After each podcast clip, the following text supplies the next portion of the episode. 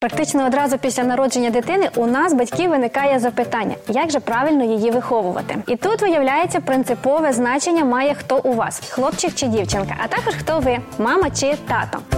Статус «мама».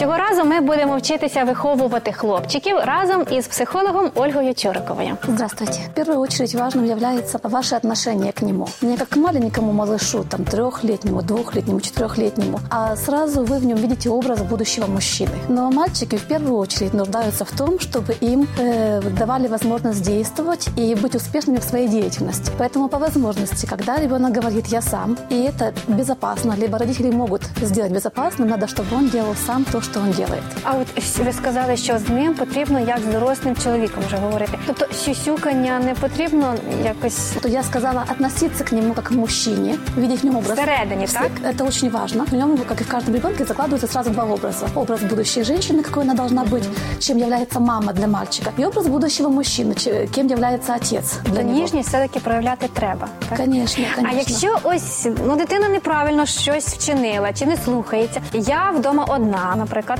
угу. мама, образ жінки, це й майбутній, але мені треба якось зреагувати. Як правильно реагувати? Естественно, что определенные меры дисциплинарные могут быть и со стороны мамы, но образом в семье авторитета и образом налаживания дисциплины, определенного порядка такого, скорее должен быть мужчина, конечно, отец, чем мама. Я вже зразу собі прокручую такі ситуації, а тоді, можливо, можна все-таки казати, наприклад, я розкажу татові. Но, может быть, говорить именно «я расскажу отцу» не совсем верно, на мой взгляд, потому что учим ребенка ябедничать, показываем правде, точно. Вот. А если продумать эту стратегию другим способом, что вы не рассказываете, но мы этот вопрос обязательно сегодня будем обсуждать с папой, допустим. А, формулировать, да, оно уже по-другому звучит, уже не ябедничество такое. Но тут еще надо понимать, какого возраста ребенок. Если это два-три года, и сейчас у вас два часа дня, папа будет после восьми вечера, то решать вопрос, который был шесть часов назад, это не актуально для ребенка. У него вся жизнь пройдет за это время. А если вашему мальчику уже восемь-десять лет, там не нарушения будут более существенные, но там можно и вечером поговорить, конечно.